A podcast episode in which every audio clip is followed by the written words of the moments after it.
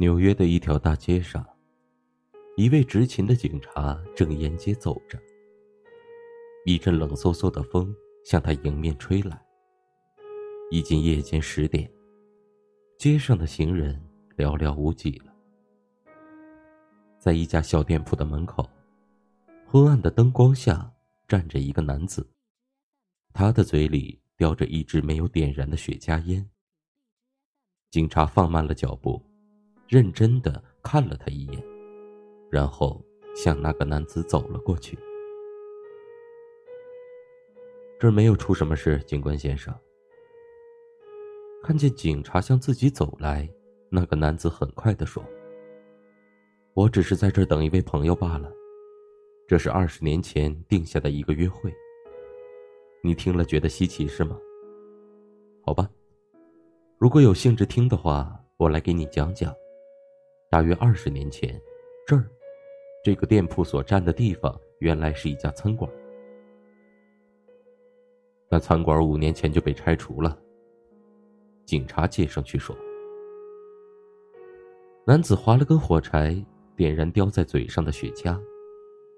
借着火柴的亮光，警察发现这个男子脸色苍白，右眼角附近有一块小小的白色的伤疤。”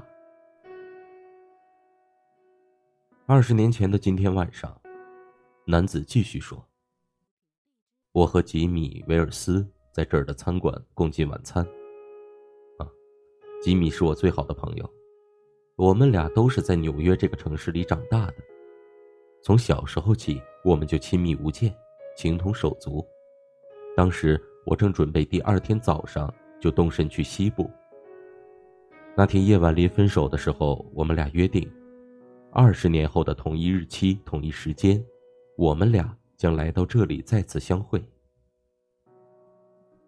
这听起来倒挺有意思的。警察说：“你们分手以后，你就没有收到过你那位朋友的信吗？”“哦，收到过他的信。有一段时间，我们曾经互相通信。”那男子说。“可是，一两年之后，我们就失去了联系。”你知道，西部是个很大的地方，而我呢，又总是不断的东奔西跑。可我相信，吉米只要还活着，就一定会来这儿和我相会的。他是我最信得过的朋友。说完，男子从口袋里掏出一块小巧玲珑的金表，表上的宝石在黑暗中闪闪发光。九点五十七分了，他说。我们上一次是十点整在这儿的餐馆分手的。你在西部混的不错吧？警察问道。当然，吉米的光景要是能干上我一半就好了。实在不容易啊，这些年来我一直不得不东奔西跑。又是一阵冷飕飕的风穿街而过，接着一片沉寂。他们俩谁也没有说话。过了一会儿，警察准备离开这里。我得走了。他对那个男子说：“我希望你的朋友很快就会到来。如果他不准时赶来，你会离开这儿吗？”“不会的，我起码要再等他半个小时。如果吉米他还活在人间，他到时候一定会来的。”就说这些吧，再见，警官先生。再见，先生。警察一边说着，一边沿街走去。街上已经没有行人了，空空荡荡的。男子又在这店铺的门前等了大约二十分钟的光景。这时候，一个身材高大的人急匆匆的走了过来。他穿着一件黑色的大衣，衣领向上翻着。盖住了耳朵。请问你是鲍勃吗？来人问道。你是吉米·维尔斯？站在门口的男子大声的说，显然他很激动。来人握住了男子的双手。不错，你是鲍勃。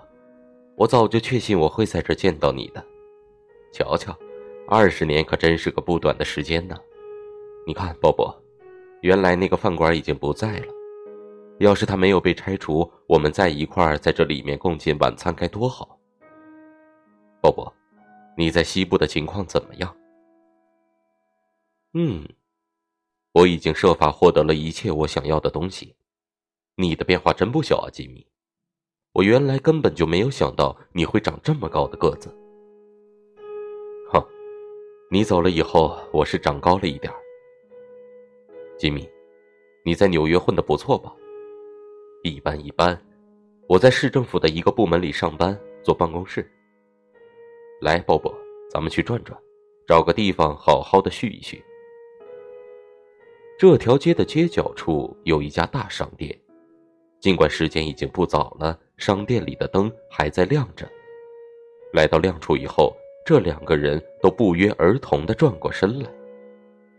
突然间，那个从西部来的男子停住了脚步。你不是吉米·威尔斯，他说。二十年的时间虽然不短，但他不足以使一个人的容貌完全变化。从他说话的语调中可以听出，他在怀疑对方。然而，二十年的时间却可能使一个好人变成坏人。高个子说：“你被捕了，鲍勃。芝加哥的警方猜到你会到这个城市来。”于是他们通知我们说，他们想和你聊聊。好吧，在我们还没有去警察局之前，先给你看一张条子，这是你朋友给你写的。鲍勃接过了纸条，读着读着，他微微的颤抖起来。便条上写着：“鲍勃，刚才我准时到了我们约会的地点。当你划着火柴点烟时，我发现。”你正是那个芝加哥警方所通缉的人。不知怎么的，我不忍自己亲自来逮捕你，只得找个便衣警察来做这件事。